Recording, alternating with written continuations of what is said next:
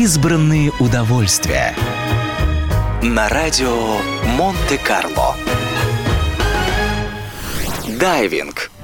Желание освоить подводный мир у человека было всегда.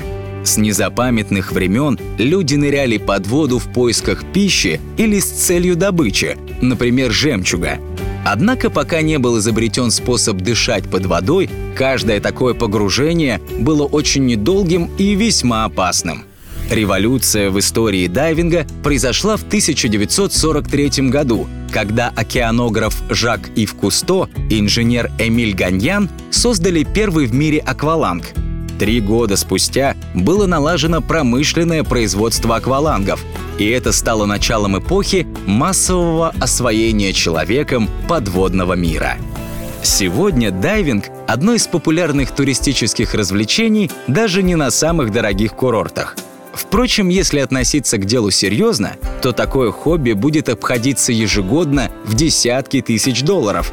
Как говорят знающие люди, любой дайвинг начинается с шопинга. Самое доступное из всего процесса – это инструктаж и получение сертификата ныряльщика, а вот покупка и дальнейшее обслуживание оборудования влетит в копеечку – ведь помимо маски, ласты, трубки, серьезному дайверу понадобится еще гидрокостюм, грузовой пояс, дыхательный аппарат, подводные часы, глубиномер и многое другое. К тому же затрат потребует транспортировка себя и дайверского снаряжения к морю, причем не к любому, а туда, где есть на что посмотреть. Среди самых красивых локаций – Большой барьерный риф в Австралии, залив Кимбе на Папуа-Новой Гвинее и национальный парк Рас-Мохаммед в Египте. Самые знаменитые любители дайвинга – британский принц Уильям и его супруга Кэтрин, режиссер Джеймс Кэмерон, актеры Том Круз, Мэтью МакКонахи и Сандра Буллок, а также гольфист Тайгер Вудс. Дайвинг – удовольствие не из дешевых.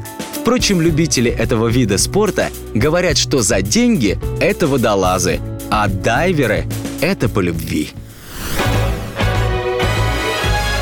Избранные удовольствия. На радио Монте-Карло.